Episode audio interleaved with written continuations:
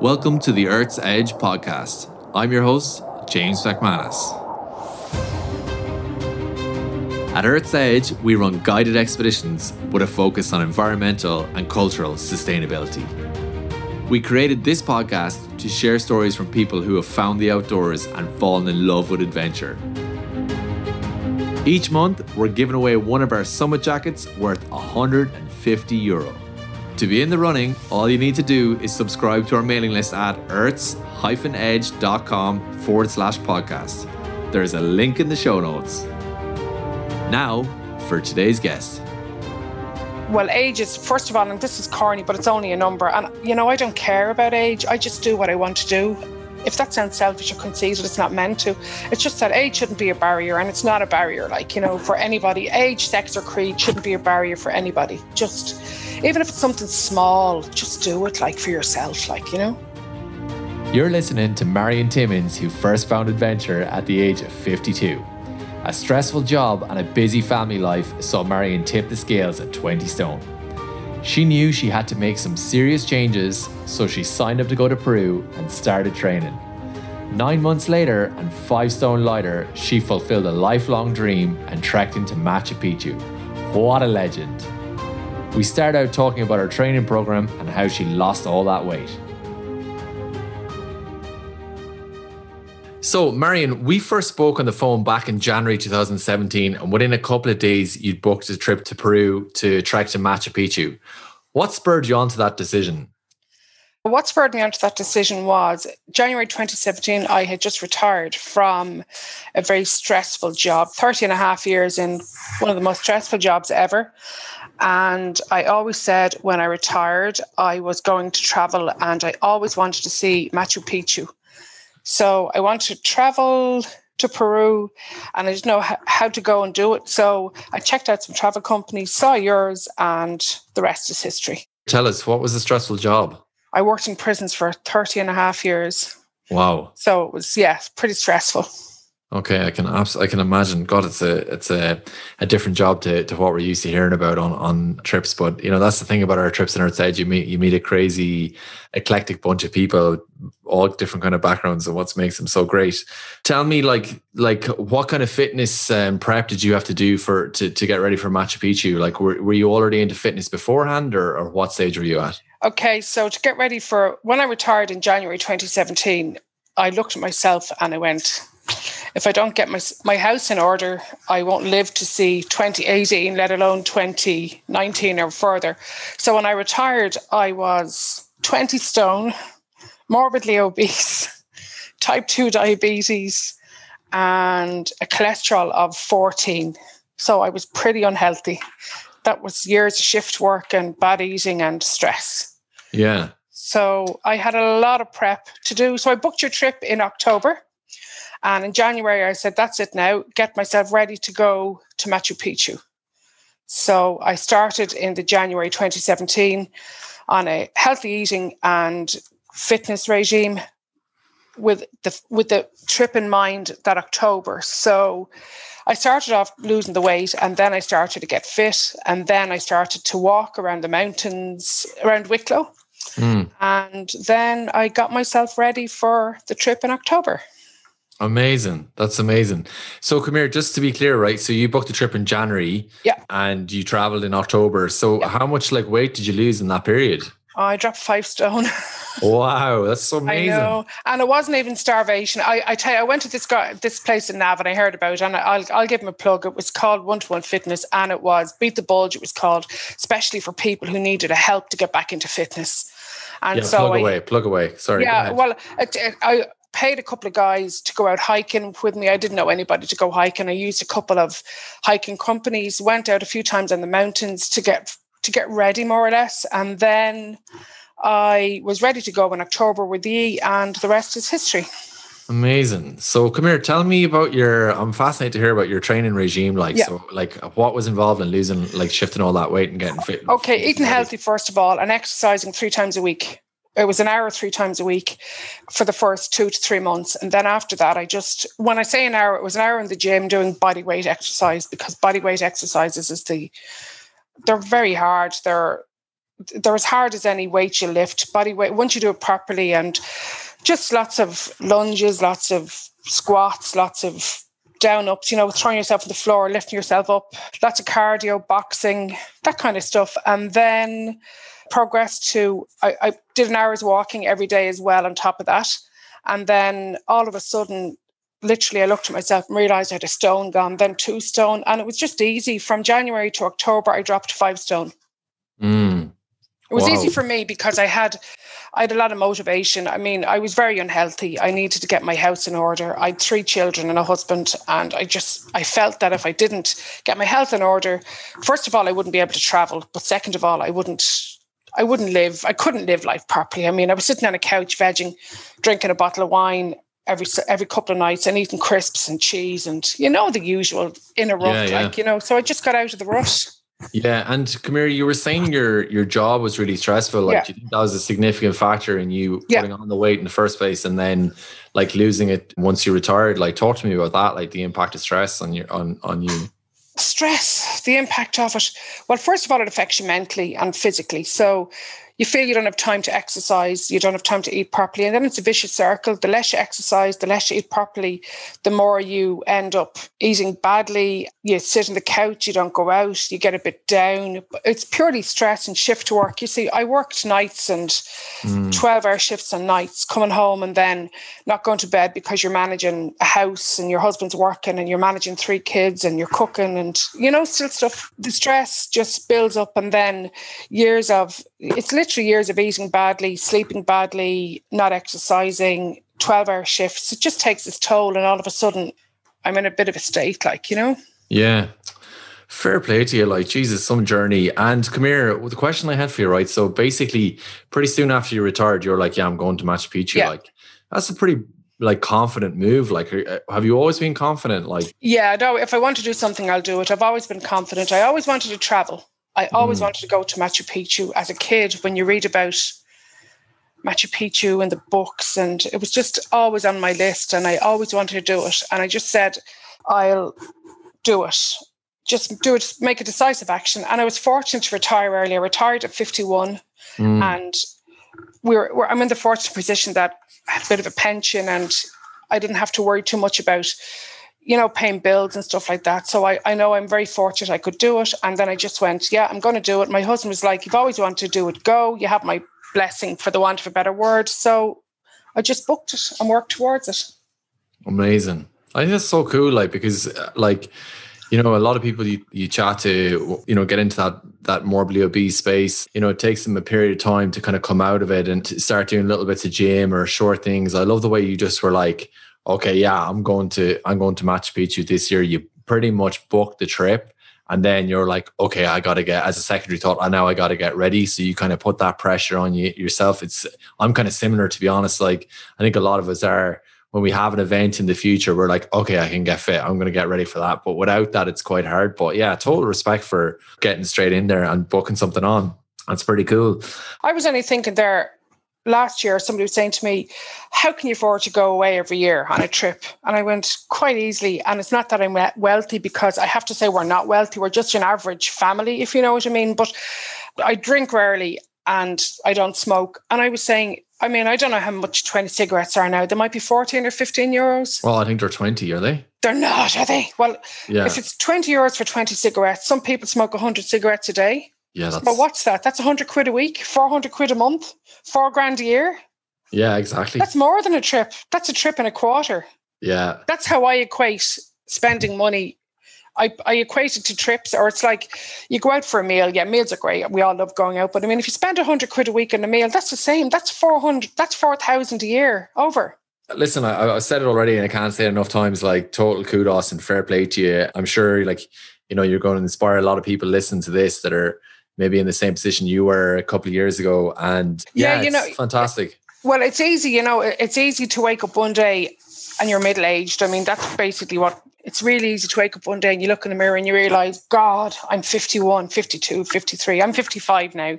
Mm. And you have to say to yourself, well, I say to myself, well, age is, first of all, and this is corny, but it's only a number. And, you know, I don't care about age. I just do what I want to do. And that sounds a bit if that sounds selfish or conceited, it's not meant to. It's just that age shouldn't be a barrier, and it's not a barrier, like, you know, for anybody. Age, sex, or creed shouldn't be a barrier for anybody. Just, even if it's something small, just do it, like, for yourself, like, you know. Let's take a break there for some quick fire questions. What was your first job? Oh, I worked in a graveyard cleaning headstones. what song is always on your on your workout playlist? Oh God, some ACDC.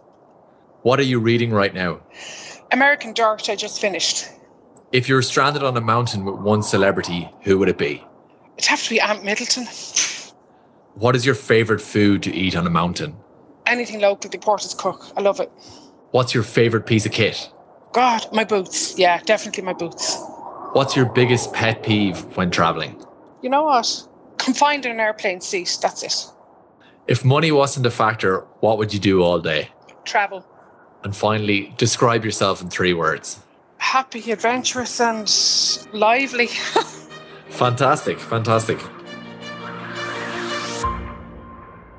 My dad is is uh, 74. He's he's been on a lot of these big trips, so you've got lots of lots of time, you know. Yeah. And even from an acclimatization uh, perspective, like the young fit males, they tend to to to have the most issues with altitude sickness just because as a demographic they're the most confident overconfident really and they struggle with things like acclimatization and going slow and preparing properly just because they have that overconfidence so if you look after yourself, as you're saying, you don't drink, you don't smoke, you're training on a regular basis, there's no reason why you can't be doing trips for the next 20 years, you know? Oh, please God, I hope to be up a mountain when I'm like 80.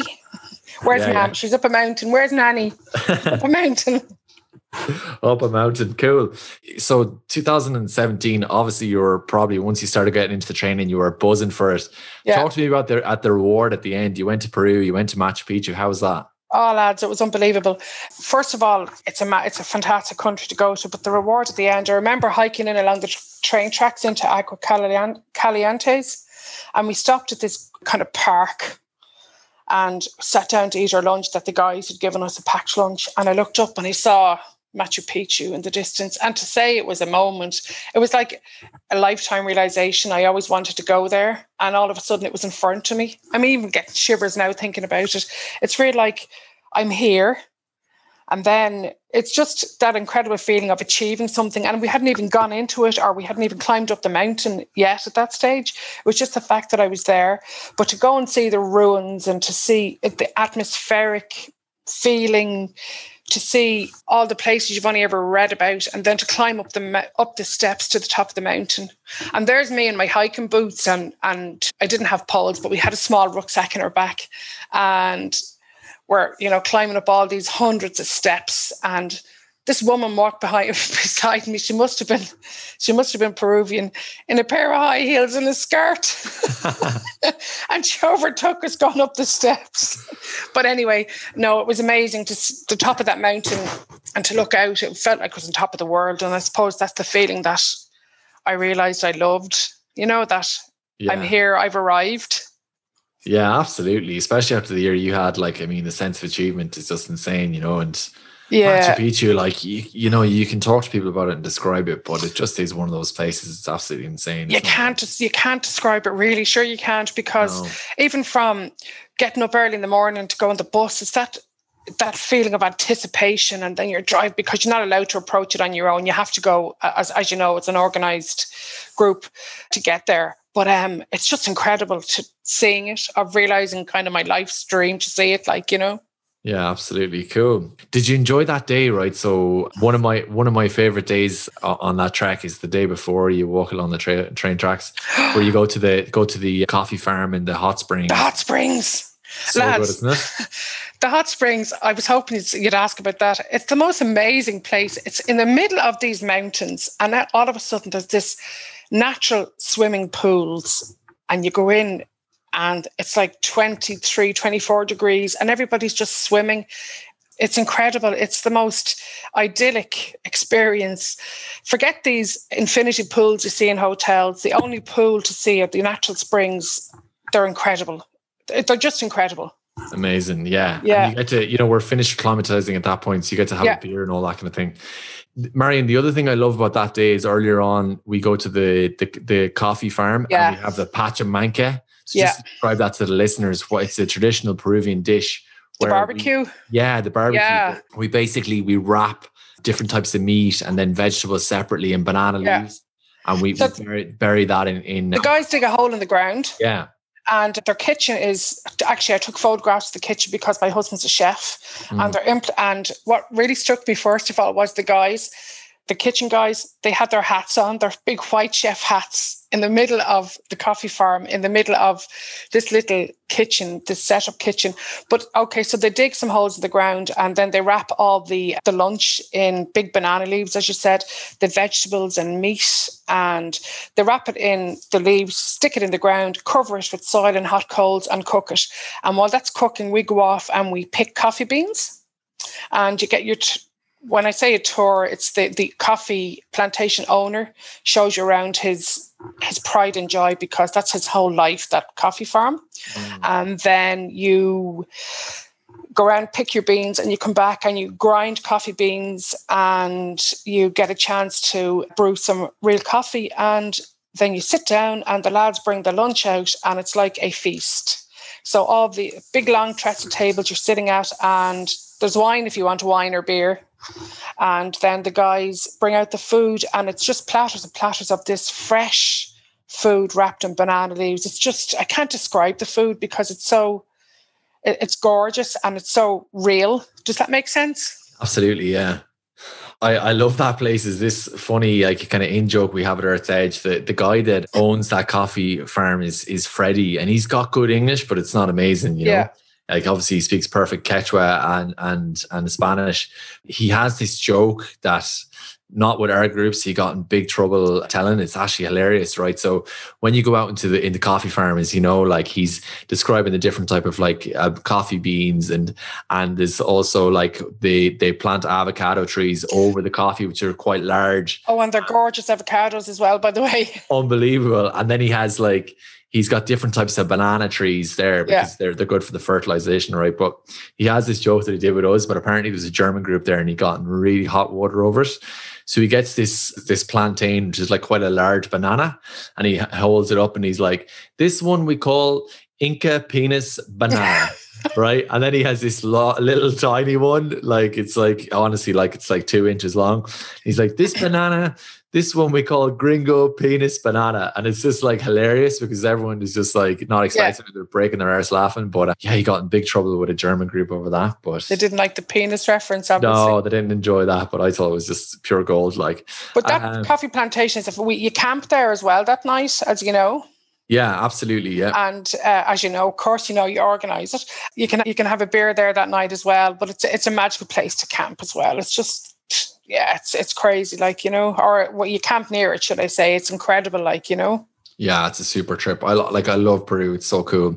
And uh, since you were there, we've actually changed up the itinerary. We go to another city called Choqui as well. yeah, I regret missing that. Yeah, you'll have to go back now. You know. Yeah, So, come here. Then in 2018, you did our Kenya Try Venture expedition. What was that like? lads, that is the most incredible trip. Out of all the trips I did, I'd say it's my favorite. No, I know it's by no means the most difficult. It's my favorite because of the variety. Fly into Nairobi, which is amazing. It's like, I mean, Nairobi, and then you go on this bus and you rock up to this. It's like an oasis in the middle of Kenya, is all I can say. So there's these huts, houses, hut stroke houses that you stay in for the first night. And the next day you head out on the trail in the back of jeeps and they drop you to your start point and you start hiking. You hike up to Mount Kenya, which is just an incredible hike. It's just under 5,000 meters, but it's just an incredible. The hike is just the walk in, and it's incredible. The night before you arrive at your kind of, you call it base camp because it's, it's your camp before you set off for the summit morning. But you go up to this, the, you're near this cliff and you li- peer over the cliff. It's like looking over the edge of the world, is all I can say. It's unbelievable. It's just Mm. unbelievable. I can't describe how unbelievable it is, I suppose. It's just when we walked into that camp, Louise was our guide, and we walked in and I sat down on a, on a bench, which was like a tree stump, and I started crying. And Louise said to me, Are you all right? I said, No. And I just cried and cried. And I, I didn't know what was wrong. Like, you know, and she said, Altitude often affects people. And I didn't, re- I didn't realize that. But yeah. anyway, it's just kind of this moment. And it's kind of just feel like overwhelmed, I think, because you're in such a beautiful place. Does that make any sense? Does it? Oh, it absolutely does. You know, it's so humbling, isn't it, to be in yeah. some of these places? Like you're just kind of like, whoa, like yeah puts everything else into context. But I mean, that trek of Mount Kenya is is absolutely amazing. We probably get about, you know, we do one trip there a year, and we do so many in Kili and Kilimanjaro is amazing. Don't get me wrong, but on Mount Kenya, you know, it's just the route we take up the Chogoria oh. route. It's not that busy, and there's so much wildlife. There's nobody else there. It's yeah, we saw incredible. the what's the, the wild the native animal there the rock. The closest relevant to the elephant. That's right, yeah. I know what you're talking about. And Summit Night, as you said, we didn't, first of all, we didn't meet one single person on that trail, not yeah. one single other person the whole time we were there.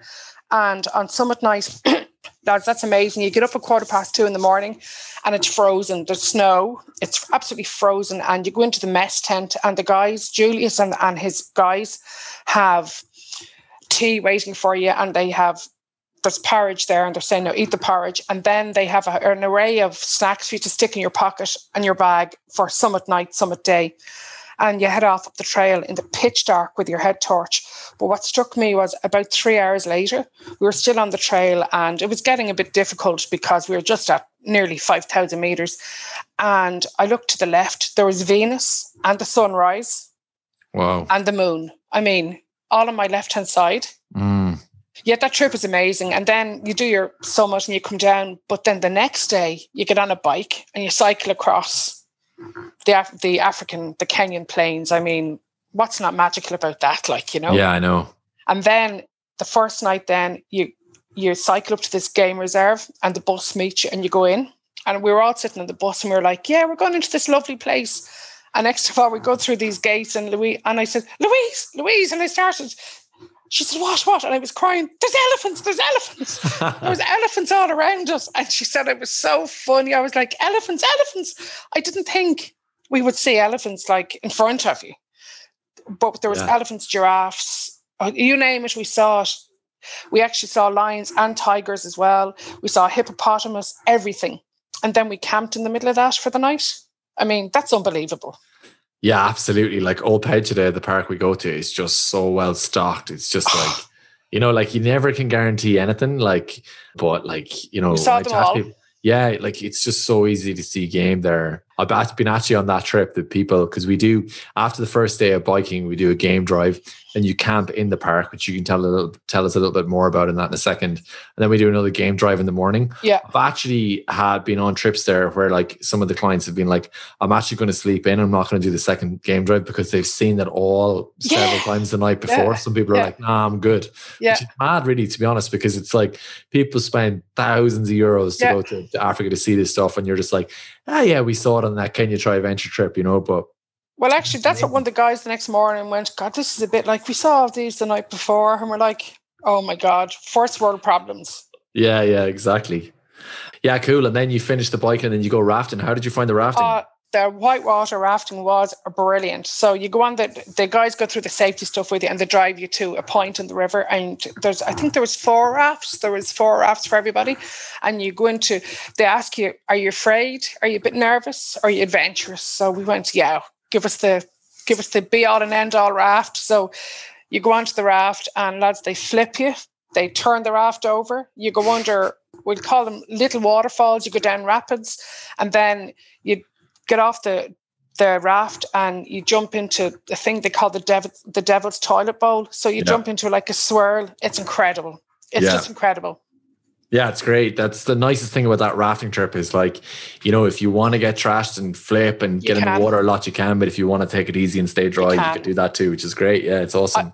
I, I did the addition at the end as well. I did the, the bungee jump. Go on out of that. You yeah, did. it was incredible. So Mark, the doctor, and yeah. another girl, Kasia, another girl, and myself, we did the bungee jump, and it was brilliant. And then you went to my favorite place to track in the world last year. You went to Stok Kangri in Ladakh in northern uh, India. How was that? Incredible. Nothing prepares you for it. it's like being I've never been to India before and I've never been to Tibet, but I imagine it's sort of like what Tibet is like. Everybody says it's very similar to it. But it's such a beautiful part of the world. All the stupas, all their you, the, the stupas, and then you're surrounded by the Himalayan mountains. And mm. the people are just so gorgeous. The scenery is so fabulous. Yeah, it's just so peaceful and so it's like if ever I wanted to if ever I was on my own and I wanted to go somewhere to live, I would go there. I think it's like you'd, you'd live there, you'd live your life out there. It's so peaceful and fabulous. Absolutely. For me, like it's like the mecca of adventure sport in the world, Ladakh. It's just got it all, you know, and you combine that with the culture.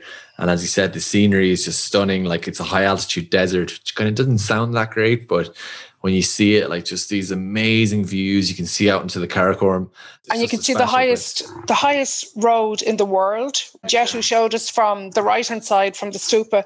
So we were hoping actually we were hoping, but it didn't transpire to to hire a bike and come down on it. But uh, it was too icy. I mean, mm. it would have been too dangerous. We reckoned we probably would have had an accident had we come down on the road on the on the ice. So we didn't. But yeah, it's a fabulous place. The adventure sports yeah. look amazing. I'd definitely go back there to do rafting without yeah. a doubt. So come here, speaking of going back, the two of us were heading back there together. Well, but not just the two of us now. There's some other people coming with us. Yeah. But you're heading for for in 2021. Yeah. Touching wood here with it with the vaccine, if all going to plan, you're going to do Kitty and you're going to do Kang Yatse in 2021. Hopefully, yeah. Amazing. Fair play to you, like. Hopefully. And what are your other bucket list trips? Yeah, I you know I don't really call I don't really look at them as bucket list trips. I suppose I just do what takes my fancy. I would love to go to Aconcagua. I I would love to do that. A guy that was on the um, trip with us last year, Eugene, he went to Aconcagua after he went to Stok, but he didn't tell anyone he was doing it. He's mm. lovely. He lives in he lives in he lives in the African continent. Now he's from Limerick, but he lives in Africa. But he did okay. Aconcagua there in January with you last year, and he loved it. So that would be on my on my list. I think that's a good challenge. That. Yeah, that's a good one to aim for. It's no stopping you. Absolutely no bother. Like you know, you'll fly it. Come here. Tell me now, Marianne. Your reputation is um, precedes itself. Like, oh, tell tell me a bit about some of the crack you've had on trips. Oh, the crack is mighty. Uh, the, I, was, I was only th- reminiscing in my, with myself today. First of all, I have to. We were having dinner. We were having our set. Well, it wasn't celebrated. It was the night. The night. The day after we uh, were up the top of Machu Picchu. We waited till we went back to Cusco to have our celebratory dinner, which uh, you have after every trip. So we went out for just a group dinner that night in Agua Calientes, and we're all sitting down at this kind of long bench in a restaurant and next of all, we heard this, what sounded like a gunshot. And I was only thinking about it today. It was so funny. We all jumped on the floor under the table, Aaron and all. Like, you know, you can imagine a big scream. And we jumped under the table, but it was a car backfiring, but it was so funny. You could That's hilarious. okay, when we flew into Delhi last year, Mm. I'd never been, as I said, in India before. Delhi is amazing. We went out for dinner on the first night yeah. and we literally, three of us to a tuk tuk. So there was a group of, can you imagine, six tuk tuks with yeah. all Irish people and it gone around like in a motorcade in Delhi. Oh no, the, the laugh, the, the crack has been mighty that we've had. Like, you know, yeah, you have brilliant fun in the mess tents too. The mess tent is kind of the center of everything. You go there obviously to eat, but you go there for the laugh and the crack and the stories that you tell. That's the great thing about it. You meet so many different people and everybody has a story. Absolutely, and it's it's that it's the time you have as well. You know, like you get out somewhere like like Stok Kangri, uh, you know, and there's just you're just off your phone and it's just quality oh. time, having the crack, learning about people. Yeah, I, I love that for me. But you learn a lot about yourself as well, don't you, when you're away? yeah, I think so. Yeah, for sure. You definitely do. Like, what have you learned about yourself one on expedition? Well, I'm definitely a better person when I hike, without a shadow of a doubt. I come back much nicer because it gives you that kind of relief now, I don't know whether my kids would agree with that, but I think I am. What have I learned? You could, you really, you, you and that sounds this sounds real, um, like holistic, but I don't mean it to sound like that. But you, when you're away, you end up thinking about your, you do reflect on all you've done over your life and where you are at the moment, and mm. you just come back with a, a, greater sense of understanding and appreciation of things and people because you have all that time, as you said, no phones, no no distractions and it just gives you time to reflect. And I suppose I, w- I would never say I'm a very spiritual person, but I suppose we're human beings. It gives you, it gives you time to be a being, if you know mm-hmm. what I mean. We're human beings. I always think not human doings, and it gives you time to just be. Does that make sense? Does it? Yeah, it totally does. Yeah. So yeah, I've just learned that. I've learned that sometimes I'm not as tolerant as I should be, but I've learned that I've a deep reserve that I never realized I have. Climbing up those mountains sometimes can be quite difficult, and you just have to get your head in the right place. Yeah, absolutely. Yeah. I wouldn't describe myself as a super spiritual person either, but like for some reason, like my mum passed away about 10 years ago and she was a big driver in, in starting Earth's Edge. She helped out a lot at the start and she was super into hiking, you know, like my dad is ah. involved in the in the business as well. He's a doctor, but she was kind of the driver behind yeah my inspiration to get into outdoors and took us out as kids and all that. Like and like, you know, I I'm not like one that, you know, you hear people talking about relatives have passed away, you think about them every day and that, but I'm not like that, you know, but coming up close to a summit, she always comes into my head, you know, like yeah. I'm always like, it's such a, it's not like your life flashes before your eyes, but you kind of, you just get into that kind of spiritual sense. Yeah, it's really interesting, isn't it? The effect it can have on you. Well, um, you do. Sorry, when I said uh, when I was going up Mount Kenya and I reached the base camp and I sat down and I cried. Uh, actually, my mum had only died the pre- a few months previously. She died in the June, and I was up in October, November, and it was. It's just. It, it's kind of cathartic, nearly being up the mountains, it kind of it helps you it helps you deal with things as well. It helps it gives you time to to realize and to process things, which is we all need and we don't get very often. Like you know. Mm. No, absolutely, yeah, for sure. And um, come here, tell me this. You were saying you you you come back a better person. Like, what do you mean by that? Like, in what sense? Um, I come back happier. Yeah. I come back fulfilled. I mean, really, I know we can be very selfish as people and we all like to do things for ourselves, but sometimes when you go away and you spend that time, a lot of time by yourself, but a lot of time surrounded by other people, but a lot of time reflecting, as I said, on where you are, you realize how I realize how I could improve things a bit, maybe, or come back going, I think I have a bit more patience this time. I've had a great two and a half weeks on my own doing what I want to do. And then it gives you a bit more patience. It gives you time to appreciate I suppose the people and the things that you do have when you're away, which we don't often appreciate. Yeah, absolutely. I I I, can empathize with you there. You know, like I haven't been with the pandemic. I haven't been away on expedition. I'm usually away on four or five in a year, and it's kind of. I, I just find I get super busy without yeah. a trip. You know, it kind of it, it's like a reset button. It's absolutely yeah. get away on a trip. Yeah, I can't. God, it's it's interesting chatting to you. Like I'm just absolutely buzzing to get away in another expedition as soon as I can. But oh, I'm dying to get away too. Uh, Janie, it won't come quick. August won't come quick enough. Like you know, that's just the way it is. Sometimes the world has a funny way of looking at things, doesn't it? It, it, it throws you. It throws curveballs at you, doesn't it? That's it. Like you know, you, you we can't control these things. Just make the best of it. Like you know, what? Tell me this. What was your toughest moment on on on on, on an expedition on a mountain? My toughest moment actually was last year up in Stok. We went on an acclimatization hike after we reached base camp. And I just said to myself, I actually, what I found about that uh, base camp was I felt this sounds, and when I think about it, I felt very wobbly up there. I felt, but it wasn't just me. Everybody was saying. You could move like two or three meters, and you could really feel the difference in the altitude. Mm. I don't know whether it was the weather or, but because the, the guys of all of a sudden, as you know, the weather turned. But the guys said they'd never had weather like it in in years and years and years. I think. Yeah, you guys had horrific weather up there. None of our team or any of the other teams at that time even attempted summit. So yeah, it was yeah, it was and but you know what? That's what's really good too. In that Brian was there and Brian was our leader. And then you have the, the guys there, Jetu, the, their local guide, you have to trust them implicitly, like you know what I mean.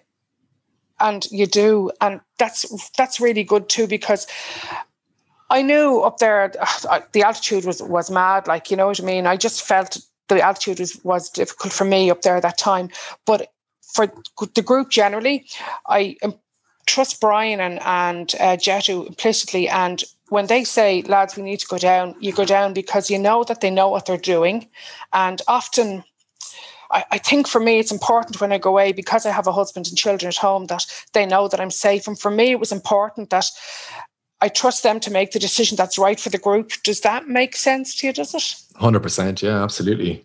Yeah. Because I know that some people were disappointed that they didn't summit there last year. In fact, a lot of people were. But Brian and Jetu made the right call because the snow, I think, ended up, I think it was four or five foot of snow. Yeah, it was so uncommon for that, mm. that amount of snow in Stok Kangri. But I mean, like Brian and Jetu, I know Jetu a long time. Like we first met back in um, 2007. Super professional guides, like, and yeah, you got to make that sa- the the the safety first approach because um, the thing is, Marion, is you know, like everybody, you know, yourself, like you know, you're training for for a solid year to get ready for Stok Kangri, yeah. and your whole goal of the expedition is get to the top of the mountain. Yeah, and it just doesn't work like that with mountains. You know, like you have to you have to respect the mountain, and sometimes it's just not your day, and you have to be willing to accept that. It's where where you had that mentality where you're like okay, I'm going to summit this thing no matter what. That's where it becomes a little bit dangerous. So, yeah, yeah and it does. And, and uh, as I said uh, in previous times, you know, it's it's not only all about the summit; it's the journey getting there as well. Because it's the journey, as in not only the walking, you're hiking, and you're surrounded by this beauty. It's the whole journey of, I suppose, you're pre- prepping for the trip, getting there, hiking up the mountains, your spiritual journey, you're you're just surrounded by meeting your new people, the whole journey. I mean, summit is brilliant. Yeah, to summit the mountain is is a fantastic achievement of any mountains I've summited. Mm. But you know, if if you can't, there's nothing you can do about it. It's out of your hands. Actually, when we went back down, we were up to Stupa the next day when we went back down to yeah. and yeah, Leh, and Jetu was showing us the avalanches on the mountains that we just come down from, oh, from yeah. in the distance. So I mean, it's crazy, isn't it? Yeah, like I mean, there would have been lots of lot, lots of avalanche there because it's just so much, so much uh, snow that we're that's not that's not typical. No, we were well off the mountain at that stage, but what oh, I'm saying is they know what they're doing. Uh, we were down in the town because just said no, we're coming off before any more snow happens because that's what they do. Is what amazed me though was some of their some of his guys were up that mountain in sandals, lads, mm. sandals, and they're brilliant. Yeah, they're amazing. Like, I mean, like when you think about it, yeah, some of the guys like are, are Indian guys. Uh, most of them are from a place called Uttarakhand, or as they like to call it, the UK in India. and they're just like they're built for mountains, like physiologically, yeah, and then just, you know, like I would consider myself pretty fit, but you know, I spend 250 days of the year in an office. So these guys are, are out there all the time and they're, yeah, they're just mountain people, you know, so they're a distinct advantage and they're tough as well. But yeah, absolutely awesome. And nothing is too much for them as well. They do anything for you. Yeah, they are my team in India. Like, I mean, uh, before I started our, our, in Earth's Edge, I was out working there and they taught me a lot about customer service and how to look after people. So, you know, everybody really that works with us here in Ireland, our guides, our doctors, our local staff, like it's, our passion is people. And I think, you know, no one is working in the outdoor industry to get super rich and you, you need to buzz off people's experience that are in your care. So they all share that passion with me. So they're, they're fantastic guys. And I'm really looking forward to getting out to Kang Yatse with you in August. It's going to be awesome. Yeah, it'd be interesting to see who I'll be sharing a tent with. I have to say, one of the funniest things about hiking and tenting abroad, lads, if anybody hasn't done it, it's brilliant. You're back to basics. Forget your makeup and forget your jewelry. It's you're just you and your wet wipes and your bag. And it's brilliant because, you know, you don't have to worry about things. We're too, you know, you don't have to. What I love about when I come back down the mountain and you go in and you have your shower, you look in the mirror and you go, God, do I really look that good? You forget, you know, you're all looking at yourself and you're going, God, I hate my lines. I hate this and I hate that. When you come back down and you haven't seen yourself in like a week or 10 days, you think, God, I look good. Does that make, you know what I mean? Yeah. You're looking at yourself with fresh eyes. And the, one of the funniest things on the trip, actually, you asked what was a funny thing. I was sharing a tent last year with a wonderful girl called Anne Marie. Let me preface this by saying she's 30 ish and stunningly beautiful. Now, you know, you meet somebody and they're gorgeous. She's just gorgeous. Anyway, and um, I was sharing a tent with her and we got on like a house on fire. First of all, it's great to meet new people and then to share the tent with somebody who's like 20, 25 years younger than you but lads, having a wet wipe wash in a tent with another person, is just hilarious because all kind of privacy, you don't worry about it in the end. You're just like, yeah, we'll just do this. At the start, you're kind of coyly trying to change, you know, in your sleeping bag. Doesn't yeah. matter. By the end of the week, you're like, will you take that bra for me? Will you will you do this? Will you do that? like, you know, it's just funny. You just you get on so well with people. You just become you just get used to each other and it's fabulous. Like, you know, you develop relationships with people, really deep relationships over the course of the week because you get to know each other inside out. Absolutely. Like, you know, even most of us, like, if you think about your best mates, like, you know, at life and we're all working or yeah. Families, like, you see each other maybe, you know, once or twice a year now. Yeah you're you're in a tent having a chat with someone for two or three hours every day. Like it's amazing the bonds people uh, you you, you strike up really, on expedition. Really deep bonds with people because mm. you end up telling each other whether you anybody going away, whether you want to or not, you end up telling people your whole life story. Stuff you tell years ago, it would have been in a confession box. You tell the priest. You nearly tell people these your your whole life because mm. it's really you can just everybody does it. I don't know whether it's the mountains, whether it's the altitude, whether it's just that you know you're the comfortable feeling you have. You just end up sharing with people you meet. It's brilliant. Yeah, it is fantastic for sure. So, come here. You were talking about camping there. Like yeah. for someone who's never been on a, you know, maybe their only experience of camping is, you know, maybe one or two nights at a festival. Like, how how rough do, do you think it was like was it was it higher or lower standard than what you were expecting before you went on one of our trips? It was a good standard. The first trip we went on, we hiked up in when we were in Peru, and we went up to the Salcantay Trail. That's where we started on before you changed the trip. I don't know. Do you still go up the Salcantay Trailway? We we go a different way, yeah, but it's all the yeah. same equipment. We go on well, the Corral track, yeah. When we were on the way up, I don't know, does it follow me around? But they had snow and they hadn't had snow in years. On that particular trip, Aaron was like, oh my God. But when we got there, these orange tents, we got into our tent. He said, go into the tent and get changed, get warm. The tents were set up, lads, with the ground sheet, with the, the not mattresses, but the thick layers that you put your sleeping bags on. Very comfortable, very warm. And then you hey, Brian, hang on there one second. Yeah. Just hold on a second. Someone ask something. You had snow on in Kenya, yeah. Stok Kangri in India, and you also had it in Peru as Peru, well. Yeah? yeah. So basically, you're a bit of a ship magnet, like yeah, snow magnet. Yeah, yeah. I'm, I'm not. Wor- I'm a bit worried about going to, to Kang Yatse with you next year. They like, said it never snowed in Peru. And we were up there and we walked into a bloody blizzard. We were like, I, will let you into a secret. When I got the, the packing list, you know the list that you send out to yeah, tell yeah. what to bring.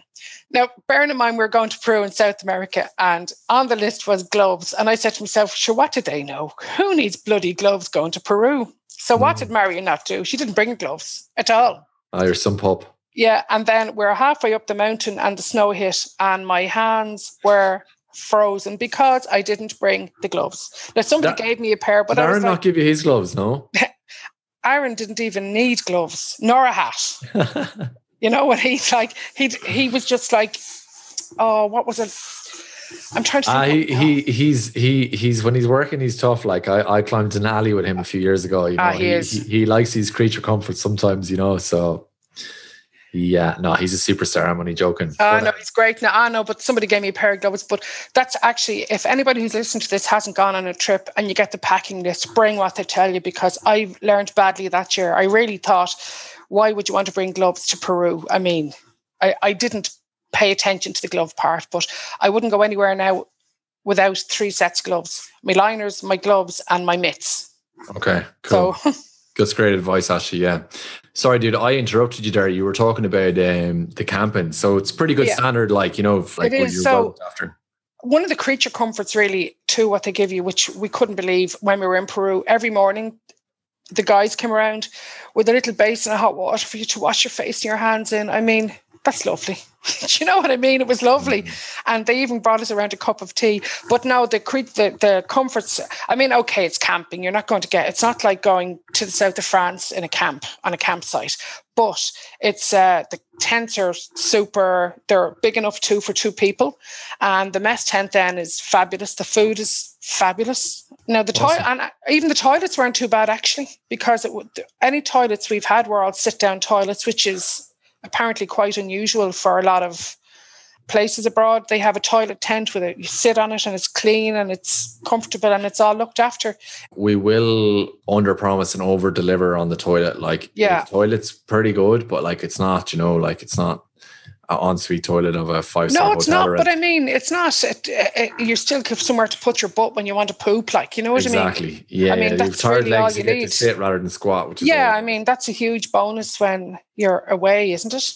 that's what I love about trekking. Like, do you ever think like, you know, if you were if you were on a sun holiday, you'd be going to one of your mates like, Jesus, isn't this great? Now I get to sit down when I'm having a shit rather than squatting. Like, it's such a luxury. Like, you know, it's just the uh, simple things in life when you're on an expedition are just the best. Like, But you know what? That's what levels us all really. It brings us all to the same level, doesn't it? Like, you know what I mean? Everybody has to poop and pee, like, you know. And lads, I, I have to say, I, I will put my hand up and admit that the hardest thing at night is to get out of the tent and go to the toilet to Yeah. get your shoes on. And a girl I met last year, I won't say her name because she'd be mortified, gave us a great tip. She pee. And the one, Shewee, one Shewee. I was going to ask you, are you a fan? Are you a user of the Shewee yourself? uh, we'll see this year or 2021 because she swears Mm. by it. So we were saying, I was saying last year because I use the, I take the, oh lads, come on for the Diamox. altitude Diamox, and Yeah. it makes you wee a lot, as you know, because you're drinking loads of water. yeah. And I was Yeah. saying, I'm up three and four times a night. And she said, Come here, look. And she showed me this bottle of wee she had. She said, I just used the sheep pee, go into the ante room in the tent and pee in it and crawl back into the sleeping bag. So I'll do that next year. Yeah, I know. Like a lot, a lot of fellas now, they in the sleeping bag they can pee into the Nalgene, you know, and Yeah. I know some girls who can do that as well, just straight into the Nalgene without the Shewee. As soon as we're on peeing, but that's I don't have direct experience with that, but that's it can be That done. sounds interesting. We won't have a competition at that now next year, right? We're not having Yeah. a competition. Yeah, no, absolutely. There's no unless it's like minus twenty or lower, like you can get out and go for a pee. Like, Jesus. Oh, you can, you can, absolutely. It's just you just have to do it. I learned last year too. The sleep. I bought a new sleeping bag, and they had. Now it's a good one, and I learned there was an extension on it, which like you can make it slimmer and wider, which is brilliant. Because the first night I was like a mummy, and then I realized I could make it wider. I Mm, mean, and I've been on camping a few times. You you learn everything. You learn new things on every expedition you go on. Yeah, for sure, absolutely. But I mean, you made a top tip there already. Do read the gear list and bring everything. Oh, lads, if if they tell you to bring it, bring it.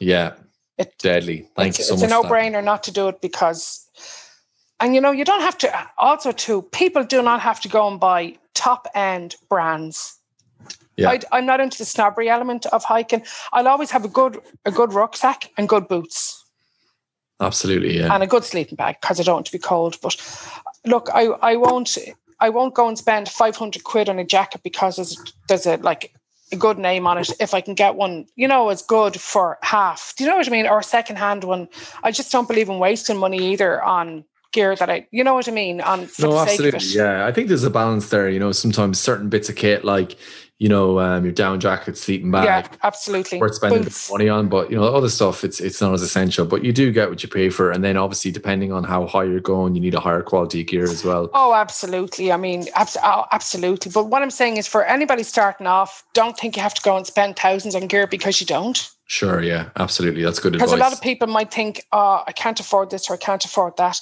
And it's not really about, you know what I mean? I mean, you can even borrow stuff. I borrow stuff. I'm in a hiking group and we lend each other stuff that, you, you know, all the time that once off purchases that you don't want to buy, somebody might have it, they'll lend it to you, like, you know? Yeah, absolutely. Marion, I was going to say to you that um yeah, I think your story is really inspiring like to to to to go from where you were to lose all that weight to go on a trip and I think it's you know, I hope other people some of the listeners will will you know be inspired inspired by that, but if you had if you had advice for someone who was, you know, thinking about booking that trip but they were just hesitant and pulling the trigger like what advice would you give them? I'd say, first of all, I'd say actually ring and speak to speak to yourself, or speak to Joyce, or speak to somebody in the office, or even speak to speak to somebody who's done it, and then book it and do it, because just it, it's just do it because it's, you're doing it for yourself, and it's just challenge yourself, and I suppose be the best version of what you can be, and if that means starting off going around Glendalough and hiking around there, finding your way, and then book your trip. I mean, just do it is my is my motto. Like if you can afford it do it and just enjoy it like you know because i know it's a real life is short like you know and that, that's really all i can say. Just do it and just enjoy the adventure. Embrace it and enjoy it because the challenge is good. For me the challenge is good. I love the challenge. I love trying to i love trying to push myself and if that means push myself to climb up Carrauntoohil I'll do it or I'll try and do it. And you know what? If I don't succeed, I'll try it again. So just try it and do it. You, you might love it. I never hiked before 2017, now I may add. I never did anything before.